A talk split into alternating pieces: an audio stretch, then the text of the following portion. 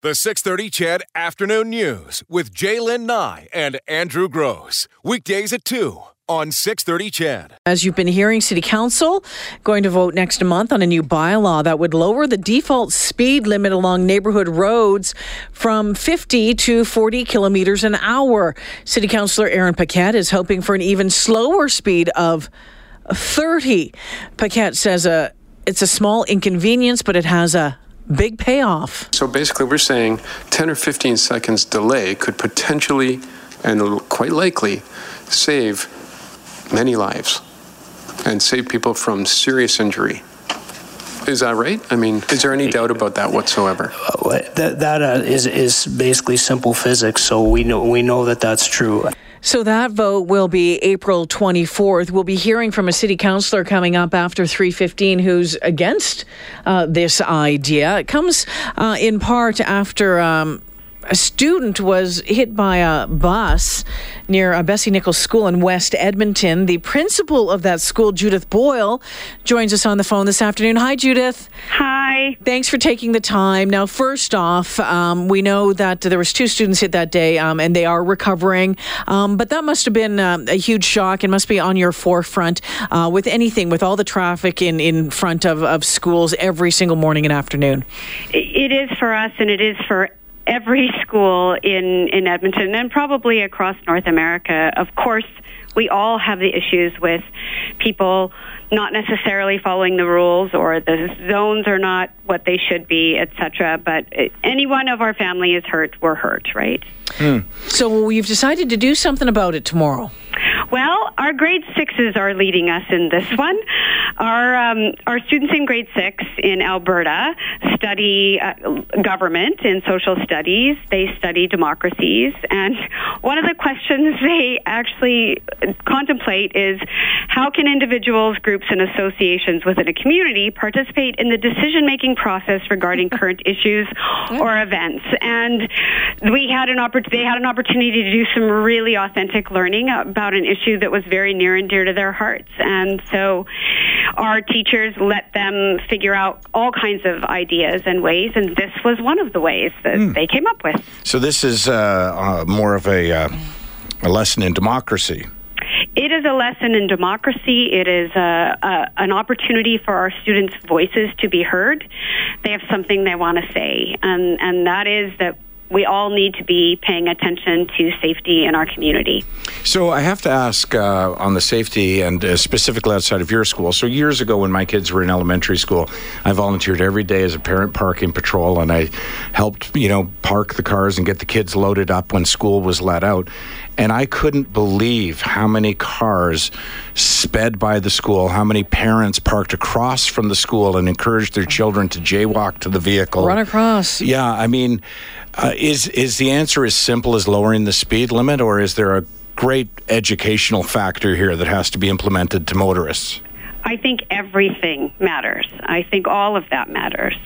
Um, our our job for us in the school is to work with our kids and inform our kids and our parents and have best practices, whether it's the way we supervise, the messages we give, but it's also our communities, it's our city councils. We are we're all in this together to keep all of us safe. Because yes, of course, I'm most concerned as a principal of the school with our students, but this is a school inside a community and people walk. Everyone is at risk when we're on the roads and the sidewalks if we're not all paying attention. Well, and it's funny, you know, you add to that list, uh, ETS can be uh, in the conversation as well, because what we found at the school myself that I was at was that parents not wanting to adhere to the rules, not wanting to go through the pickup lane, they would park on the street and tell their kids, okay, just I'll be down the street.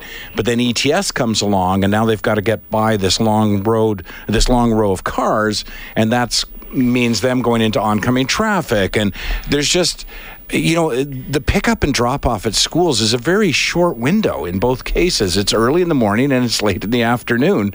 Uh, you know, I just, I, uh, honestly, and I'm sure you're more frustrated than me, but. you know, I just think, well, you can't drive sanely for 15 minutes in the morning and 15 in the afternoon. we all want to be able to re- check our own behavior, right? I think that's where we always start is with us. What can I do differently? How can I be better at what I do, whatever that is? And and would that you know, from as we say, from your lips to God's ears, right? that that we all pay attention and take our own responsibility. Uh, you said on the outset, and and many of the, the schools will have in front uh, save t- lose a minute, save a life. Yeah. Yeah. And and what we say here at Bessie Nichols is we say we're going to choose safety over convenience. Let's choose safety over convenience. And it's not just here. It's you know all across our city with schools. We are all very worried and concerned about our kids and our parents who are walking our kids to school as well. Principal Judith Boyle uh, from uh, Bessie Nichols School joining us on the phone this afternoon. Just a, another question uh, from me. Um, what are you doing in the school to make sure the kids are aware that the kids don't have their headphones on, that the kids aren't on their phones? Because we see that so much when, and, and it's not just kids, it's adults too. But I'm guessing at the school that's that's an that's an issue. My husband's a teacher, and I hear it all the time um, that they're you know they get out, outside, they grab their phone. What are you doing to make sure that the kids are aware of that danger? We do regular reminders. So at the beginning of every school year, of course, we do all those safety things um, that you would do. And then from time to time, we remind them you know, okay, it, at natural breaks, let's talk about this again. And of course, when when unfortunate things happen or in the news, our, our awareness is heightened, and we go at it again. Um, there are, I'm I'm less worried to be perfectly honest because they often travel in groups, um, and so they are looking out one for another. But it is something that always bears repeating. All of us need to be reminded about being aware and alert when we walk even inside the building, not just Yes. outside on the street. Yes. in the particular situation where uh, child hit by a bus, what what could have been done differently that would have prevented that?